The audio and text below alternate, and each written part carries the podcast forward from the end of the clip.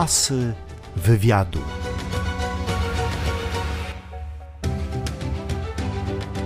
aktor filmowy, telewizyjny i teatralny, a także absolwent Państwowej Szkoły Muzycznej w klasie skrzypiec. Maciej Zakościelny to kolejny bohater projektu Asy Wywiadu. Jak pan myśli, stalowa wola, to jakie smaki, kolory i zapachy przychodzą przed oczy? Takie określenia, może nie smaki. No smaki to z mojego dzieciństwa, z domu, gdzie zawsze był obiad, było pyszne ciasto, mama dbała o nas bardzo. Prawda, szczerość, odwaga, szlachetność, yy, brak kombinowania, taka, no mówię, taka szczerość i otwartość. I, I, od razu my ze Stalowej Woli czujemy, jak ktoś ściemnia i ktoś nie jest szczery. Ale miał pan podwórko? No pewnie, że miałem. I trzepak te rzeczy? I trzepak, i, i pistolet z kija, i ten, no wszystko było. Czyli normalny chłopak? No normalny, no blockers. Pan był takim dzieckiem od początku występującym na różnego rodzaju akademiach, u cioci na imieninach, wierszyki, No piosenki. Znaczy było tak, że e, jak grałem na skrzypcach w podstawówce, to nie, nie znosiłem, jak mama mówiła, przyszła jakaś pani, ciocia i mama mówiła, no zagraj, no zagraj, się popisywała bardziej niż ja chciałem, ale jak mnie mobilizowała jakimiś pieniędzmi, to ja wyciągałem skrzypce, w, naprawdę w trzy sekundy potrafiłem wyciągnąć skrzypce i tak samo szybko je złożyć, zagrać jeszcze szybciej i już byłem po prostu zadowolony, wychodziłem z kolegami gdzieś tam dalej, bawiliśmy się, było fajnie. Tak, rzeczywiście ktoś na scenie powiedział, Maciej Zakościelny to człowiek renesansu, bo i skrzypce, i utalentowany artystycznie, i sportowo, i konferencjer, i jeszcze śpiewa do tego. Jak to jest być takim dzieckiem szczęścia trochę? Rzeczywiście, mam szczęście. Nie boję się tego powiedzieć. Mam szczęście, ale każdy z nas oczywiście masz, ma takie dni i takie i, i doceniam i takie dni i, te, i takie chwile. Sam nie wymarzyłbym sobie lepszego zajęcia dla mnie, a, a, muszę Państwa zaskoczyć, bo będąc w klasie maturalnej szukałem sposobu na siebie, na życie. Prawnik, myślałem architekt, bo w tym czułem się dobrze. A jaka klasa? Matfis i w liceum. Równolegle ro, robiłem e, drugi stopień szkoły muzycznej. Jeździłem do Rzeszowa na lekcje skrzypiec, tam do profesora Swobody, w, już jak byłem w szkole średniej muzycznej.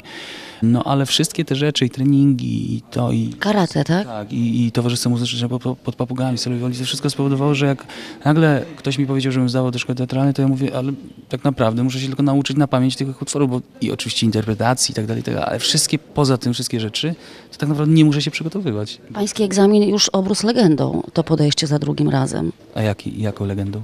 Ano, że pan i karate pokazał, i na skrzypcach zagrał. I... To rzeczywiście tak było, że to musiałem użyć tych wszystkich umiejętności, które miałem. Pamiętam, że Agnieszka Glińska prowadziła ten egzamin i w pewnym momencie pan Jan Engler wstał i powiedział, żebym z wyimaginowanym przeciwnikiem zaczął walczyć i mówić tekst. I oni, no to była jakaś pewna, pewna próba zobaczenia, czy w tym młodym człowieku jakim wtedy byłem, drzemią pokłady, które oni mogliby wykorzystać w szkole teatralnej. Bo ja w ogóle uważam, że nie jest y, nawet dobrze, jak człowiek już jest określony jako aktor, czyli na przykład za dużo ma wiedzy na ten temat, na, te, na ten temat tego e, aktorstwa, dlatego że szkoła jest po to, żeby czegoś nauczyć i Czego pana nauczyła? y, I spowodować, że będziemy mieli nie tylko um- umieć, czy mieli podstawowe zasady elementarne, zasady gry aktorskiej, ale również dobrego gustu.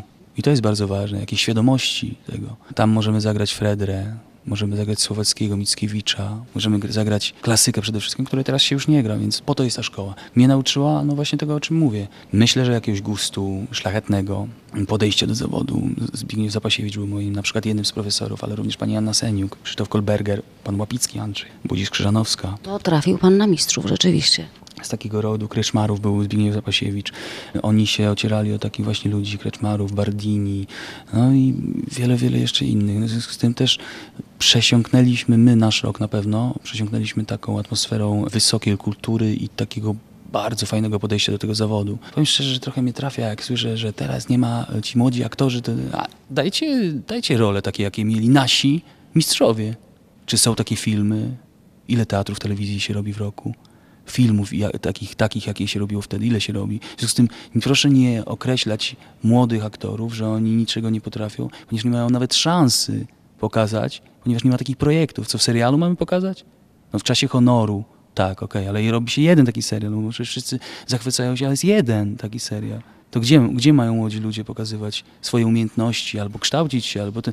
Myśli pani, że my nie chcemy czerpać z tych ludzi, czegoś się uczyć? Oczywiście, że chcemy, tylko że nie mamy możliwości też do końca. Akurat przez pana taka gorycz nie powinna przemawiać. Nie, ja mówię tutaj trochę, trochę w imieniu moich również kolegów. W imieniu pokolenia. Słyszę w, w teatrach, jak rozmawiamy i tak, no trochę tak, bo mnie, bo mnie trochę trafią, tak jak mówię, jak, jak się tak ocenia, że a, bo kiedyś, teraz już nie ma aktorów, teraz są celebryci. To nie jest prawda. Asy wywiadu.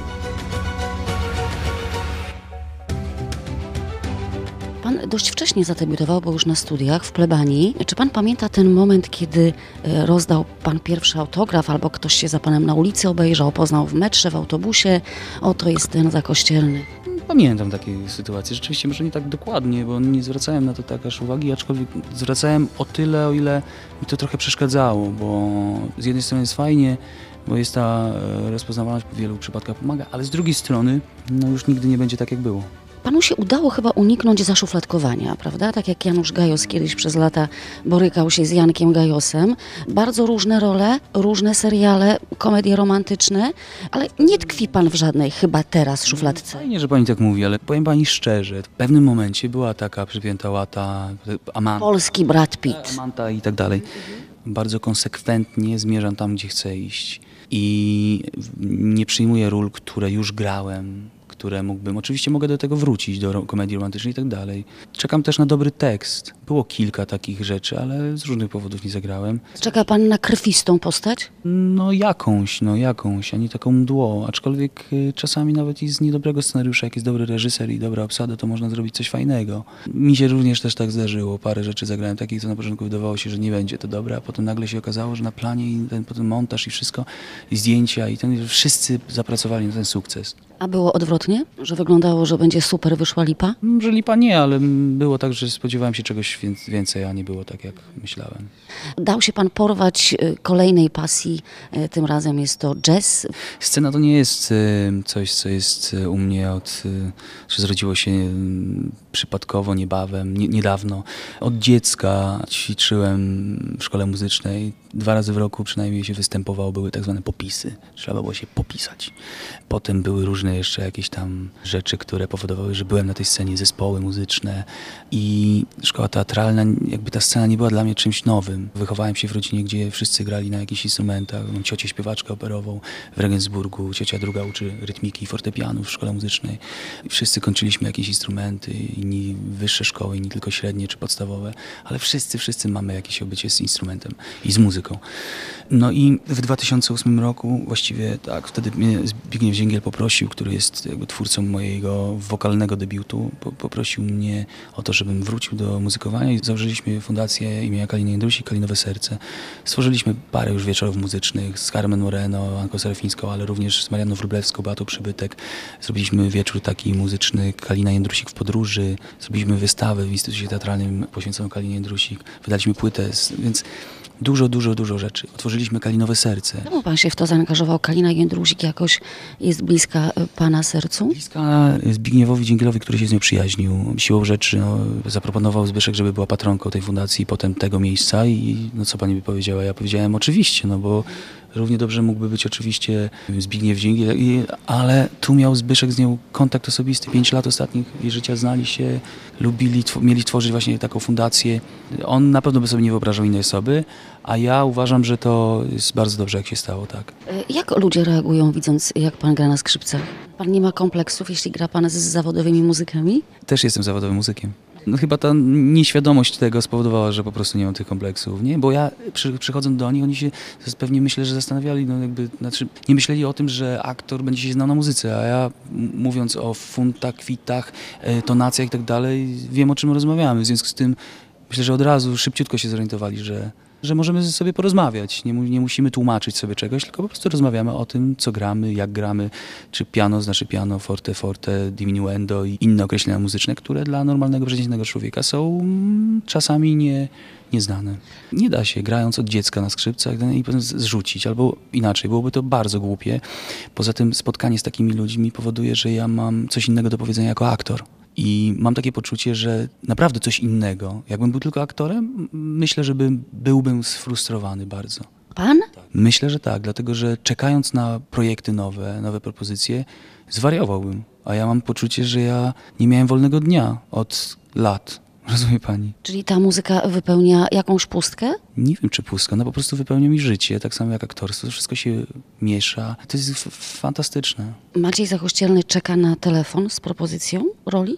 One są, tylko że czekam również na te, które chciałbym dostać, no bo nie, nie, nie sztuką jest dostawać tylko te, których się nie chce na przykład, tylko również te, te, a tych takich, to każdy aktor pani powie, że jest mało. Sport w pana życiu, bo to i muzyka, i aktorstwo. Jeszcze o sporcie dwa słowa. I karate, i boks. Jak Boga kocham, człowiek renesansu, naprawdę. Pan mi powie, że pan jeszcze maluje obrazy, to się już załamie. Kiedyś miałem do tego dryk, ale nie do malowania obrazu, tylko w ogóle do jakichś manualny, ponoć. Proszę się nie załamywać. Tak czy inaczej, no dbam o to, żeby, bo inaczej bym nie przeżył chyba też bez tego. Ale tak jak Carmen Moreno powiedziała, że ona bez tańca by inaczej śpiewała, inaczej by się ruszała. I tak samo przy sporcie, no jednak inaczej się ludzie ruszają, którzy mają poczucie tego, że, no, że mogą sobie na fajne rzeczy pozwolić, mogą być, mogą być sprawni, znaczy są sprawni i w nich to jest po prostu. Inaczej się ruszają, inaczej tańczą nawet.